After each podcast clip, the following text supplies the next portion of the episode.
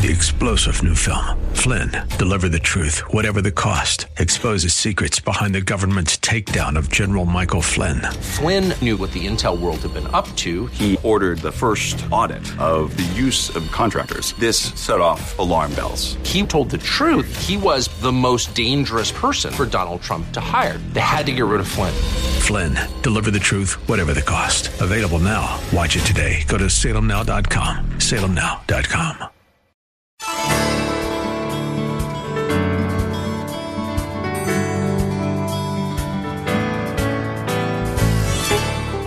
Welcome to Lift Up Jesus with Pastor Dudley Rutherford. I'm Kyle Welch. We are here every weekday at this time to share the good news of Jesus and to lift up his name to this city. No matter if you are listening right now from your car or at home or in your place of work, we believe that today's sermon from Pastor Dudley will be a blessing to everyone. So if you can, get out your Bibles and let's join Pastor Dudley right now with his message.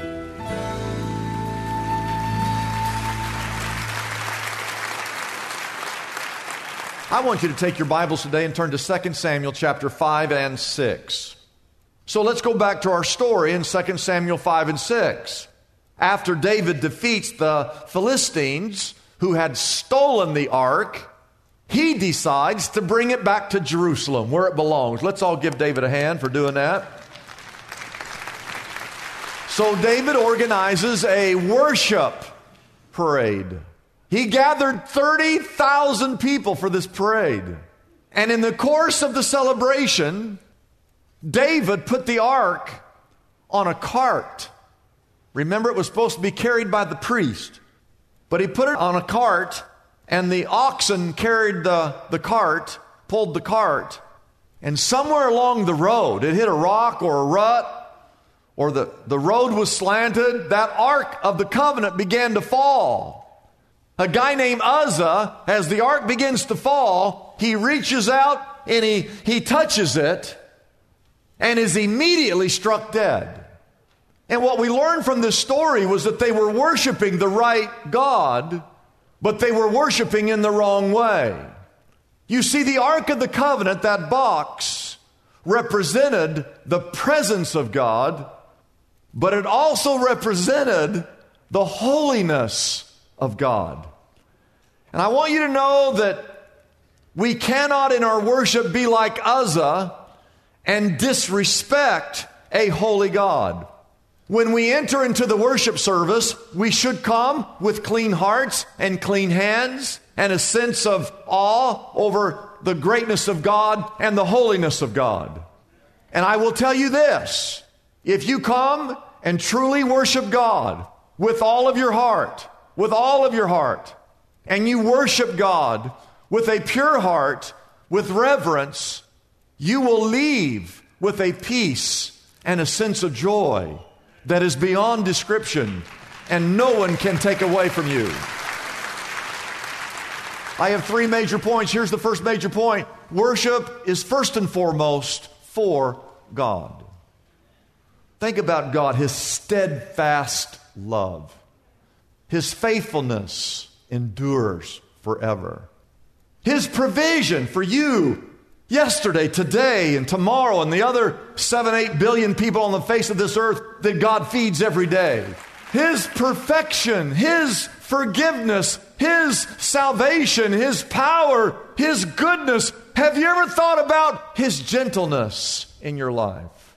He is most worthy of our praise. Amen. Number two, passionate praise produces joy. True worship does not produce long faced, bored out of their minds, grumpy people. And you might even be sitting next to somebody who's kind of grumpy today. Don't point to them. But you know, honestly, when you come to church and really recognize who you are and the greatness of God, and you empty self of everything, and you're in here simply to give God praise and to give God glory that He is due, that it just changes you. You can't, you can't be grumpy and do that. There's something about the joy of the Lord that comes inside of you when you just decide you're going to praise God with everything you have. Amen. David is in this process of bringing the Ark of the Covenant back to Jerusalem, and this guy named Uzzah reaches out and touches it and is struck dead. He was worshiping the right God, but he was worshiping the right God in the wrong way. David then takes a three month, a three month time out. He doesn't do anything with the Ark of the Covenant. He's trying to figure everything out. Look at verse 11 and 12 of 2 Samuel chapter 6. It says, The ark of the Lord remained in the house of Obed Edom the Gittite. For how long? For three months. A Gittite, they're a foreigner. That's a foreigner. And somehow the Ark of the Covenant ended up at a foreigner's house for three months. But notice what verse 11 says the ark of the Lord remained in the house of Obadiah, Obed Edom the Gittite, for three months, and the Lord blessed him and his entire household. And what does that tell you? That's a whole nother sermon right there on the, on the subject of grace. That God's grace is for everyone.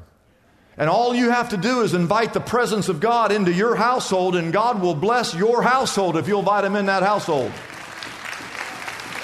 Whether you're an insider or an outsider. It's not about you being on the inside or the outside, it's about whether or not God is on the inside of your household. So then, verse 12 now King David was told that the Lord has blessed the household of Obed Edom and everything he has because of the ark of God. So after three months, David decides to give it another try. This is called parade number two. This time he's going to do he's going to worship the right God in the right way. And David went down and brought up the ark of God from the house of Obed Edom uh, to the city of David with rejoicing. This time, this time, they're not going to put it on a cart pulled by oxen because that's not what the Bible said they were supposed to do. This time, he's going to have the priest actually pick it up, the four of them or the five of them, or however many it took. They were going to pick it up and carry it by the poles on the shoulders. Of, this time he was going to do it the right way. Three things, write them down quickly. Number one, true worship is sacrificial. I'll, I'll show you this. Look at verse 13. When those who were carrying the ark of the Lord had taken six steps, they stopped and they sacrificed a bull and a fatted calf. Now, there's a lot of theology in the Old Testament, sacrificial system the Israelites were constantly making these animal sacrifices for the atonement of their sins. We know today, of course, that we live in the New Testament, that Jesus Christ eventually goes to the cross, and there he dies once for all time for the sins of all the world. And because Jesus died on that cross for our sins, we no longer have to make those animal sacrifices. Can someone say, Thank you, God? But there is an element of divine truth that when we come to worship, that Jesus laid his life on the altar for us. And part of worship is when we come that we lay ourselves on the altar in response to what he's done for us. It involves sacrifice. I, am telling you, to be a Christian, it involves a sacrifice of your time, of your talent, of your treasure. What if, what if, I'm just asking you, what if every six steps you took, you just stopped for a moment to just say, Thank you, Lord?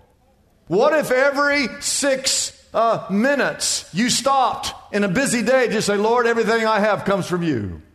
What if every six hours baked into your schedule was a time for you to say a prayer and to spend some time reading God's Word? What if every six days in a very chaotic world, you put everything aside that you had planned and get to the house of the Lord and simply spend a day worshiping Jehovah God?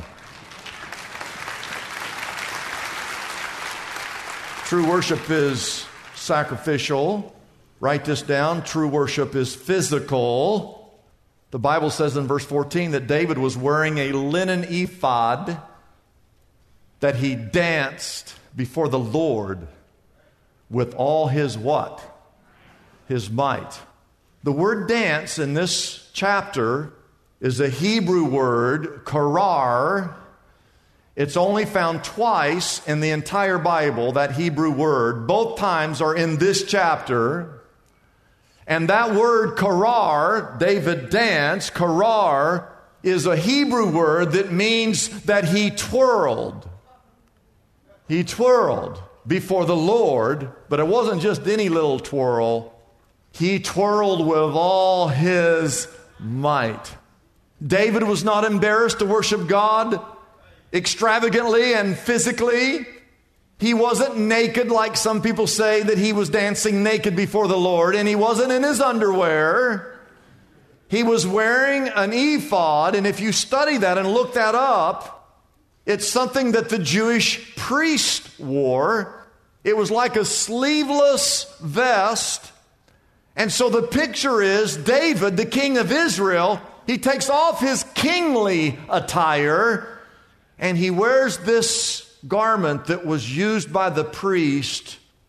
It's a picture of David humbling himself and worshiping God with all of his might. The Bible says in Mark 12, verse 30, that you and I are to love the Lord our God with all of our heart, and all of our soul, in all of our mind, and we are to love the Lord God with all of our what? With all of our strength. And we worship God physically as well as the spiritual. Everything is involved. We gather, we sing, we lift hands, we walk, we leap, we bow, we kneel, we clap, we praise, we shout. This scene in the Bible is a picture of someone who's not embarrassed, he's not ashamed, he's not afraid, he's not worried what other people are going to think. He doesn't worry what he looks like. It's not about the clothes that he's wearing. It's not about looking a certain part. This is for God. God is a great God, and He was just a thankful child and a, a, grateful servant. And that's what we ought to do. We ought to come to praise Him and worship Him and sing for Him and clap for Him and shout for Him and maybe even twirl for Him.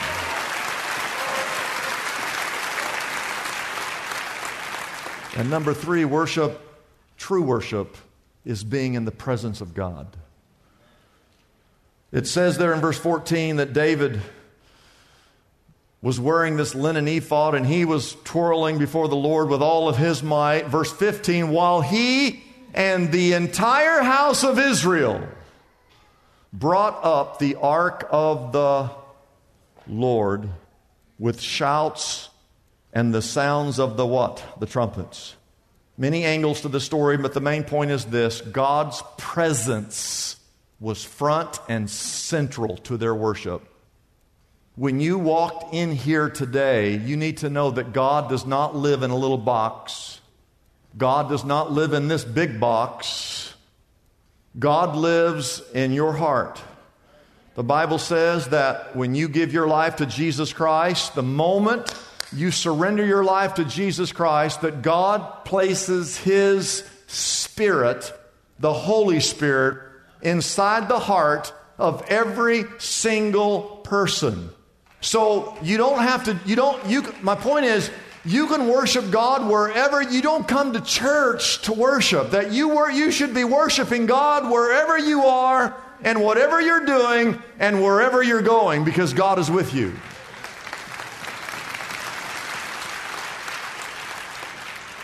And the Bible also says that you should not only be involved in personal worship, but we're called to corporate worship.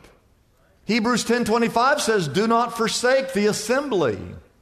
Some people say, "Well, I don't have to go to church. I, I worship God. I was out on the golf course the other day on the eighth hole, and I made a putt, and I said, Praise the Lord." no, that's golf. And I'm happy you made a putt, finally. But, but once a week, one day a week, every six days, you should be gathering together with other like believers in the process of corporate worship. I want you to write these three things down. Write them down as quickly as you can. Yeah, in worship, yes, there is celebration and there is sacrifice. There is rejoicing, but there's also a reverence. But there's also private and corporate. And it's not, listen, it's not one or the other, it's both. We're to be involved in both. Do you want 2021 to be better than 2020? Do you want to live another year in fear and despair? Do you want to experience inexpressible and undefeatable joy, an invincible joy? Then I would say to you, live a life of worship. Be passionate in your praise. Be passionate in your worship. Listen to me, turn off the news, turn off, stop, stop spending so much time on social media and get your eyes in the Word of God. And make sure you're worshiping God, honoring God, revering God. And I guarantee you, at the end of this year, this will be one of the greatest years of your life. Your life will be so different if you'll just begin to honor God in everything you do, but primarily in worship and praise. It just turns your joy levels way, way up if you'll start to do that. Amen. In closing, this is maybe the most important part of this whole sermon. I want you to write this down. Worship is not for the proud. How many of you are still with me? You're still with me. Oh, listen, this is important. Do you know why people don't go to church? If you boil everything down, it's pride. Uh, I'm just too busy. I, I just really don't have time to go. You're too busy to worship the Almighty God, creator of the universe, that you will stand before one day and He will judge the living. You're too busy for that. You're too busy. Okay. Well, my kids, we got soccer practice, and I, I got to get it. You know, they're old, I sold up. I, I got to get them soccer practice. Okay. I, I got to work. Well, we have church Saturday night and Sunday morning. Well, I got to I got I got I, I, I, I just don't feel like going. You don't feel like going. All those excuses, all of it, you boil it down. You are on the throne of your life. You've removed God and placed yourself on the throne of your life. I'm telling you that everything in this life is fleeting. All the fame in the world, all the money in the world, it's fleeting. It's here one day, it's gone the next. And I'm telling you, we spend all of our years on this earth pursuing the things of this world, and everything in this world is fleeting. The only things that matter are things that are eternal. And that's where worship comes in.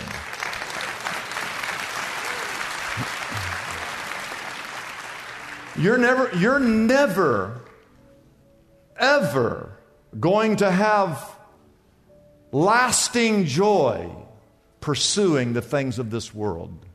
Because the things of this world only leave you empty.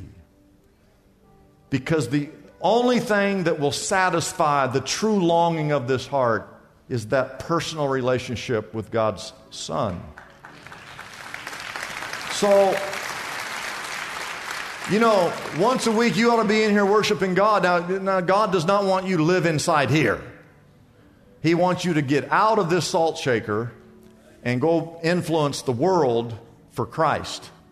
But he does in the midst of this crazy, hectic world that we're living in, and you're here, and you're here, and you're here, and you're here, and you're here. Take a time out and get to the Lord's house and spend that time worshiping God and see if just walking in here and worshiping God doesn't recalibrate all the fear and all the despair that you experience out there in the world. It, you get back in here and it sets the course for the next week of your life, if you're so fortunate.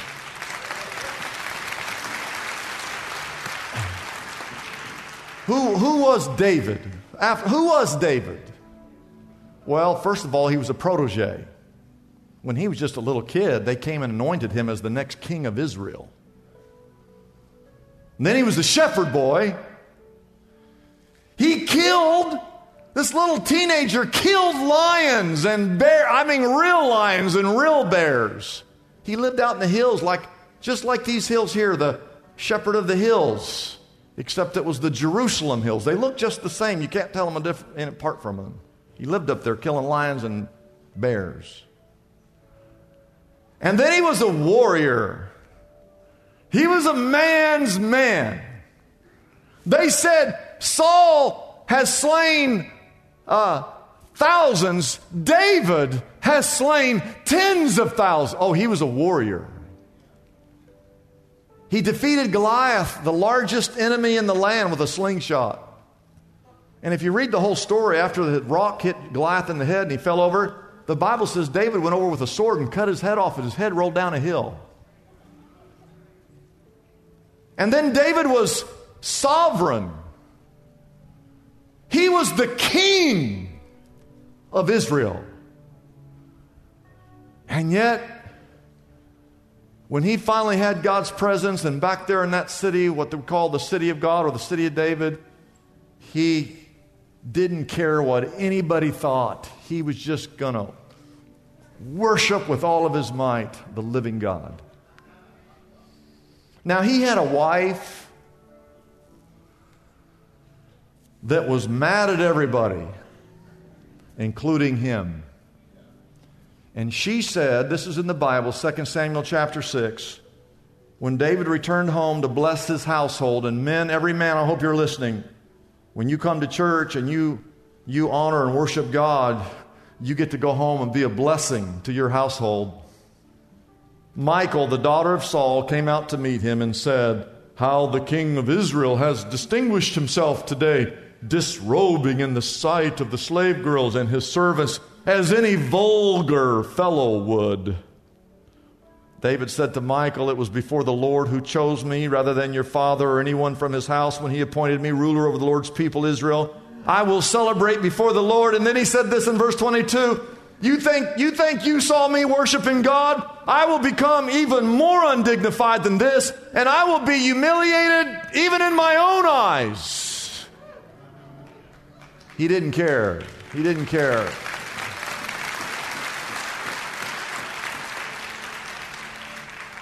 Stop worrying what other people think and start worshiping God. Make this the year where you worship God. It's a blessing for us to bring this program to you every day.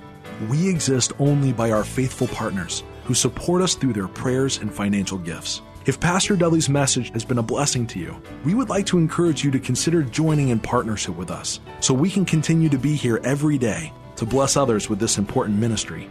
Your gifts, whether large or small, are greatly appreciated and go directly to help keep us on the air. You can find out more about supporting us by calling our toll free number, 888 818 4777. That number again is 888 818 4777. We have operators standing by and ready to take your call. You can also support us by going to our website, liftupjesus.com forward slash reach. That address again is liftupjesus.com forward slash and then the word reach.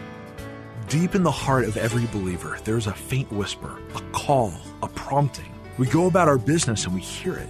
We see and interact with lost people every day, and the whisper echoes again for us to share our faith and tell others about Jesus. And yet, we still resist.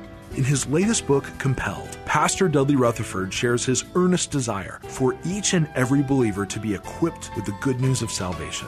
He encourages you with inspiring stories of men and women, young and old, who have accepted the irresistible call to share Jesus with everyone they meet and he provides practical methods to overcome your fears and effectively articulate the message of salvation. Thousands of readers have already taken advantage of this incredible book, and now it's here for you. Compelled The Irresistible Call to Share Your Faith can be yours right now for a gift of $15 or more to the Lift Up Jesus Ministry. It's as easy as calling our toll free number, 888 818 4777. That number again is 888 818 4777. You can also get Compelled, the irresistible call to share your faith, on our website, liftupjesus.com. Our address again is liftupjesus.com. Discover for yourself the strength that awaits inside you to speak boldly to others of how Jesus Christ has changed your life forever.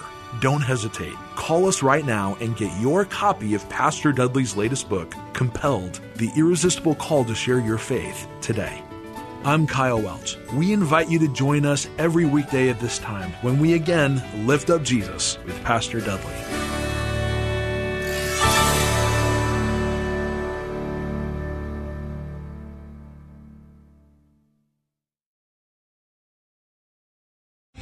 Three star general Michael J. Flynn, head of the Pentagon Intelligence Agency, knew all the government's dirty secrets. He was one of the most respected generals in the military. Flynn knew what the intel world had been up to. He understood its funding. He ordered the first audit of the use of contractors. This set off alarm bells. The explosive new documentary, Flynn, Deliver the Truth, Whatever the Cost, and covers the facts behind this scandal. Flynn told the truth. He was the most dangerous person for Donald Trump to hire. I find out the worst enemy that I'm going to face in my life is right here in America. They took my assessment and they wanted me to change it. And I was like, I'm not changing it. They had to get rid of Flynn. With in depth interviews, archival footage, and never before seen personal records of the man behind the headlines. I just felt like I was drowning. Flynn, deliver the truth, whatever the cost. Available now. Watch it today. Go to salemnow.com. Salemnow.com.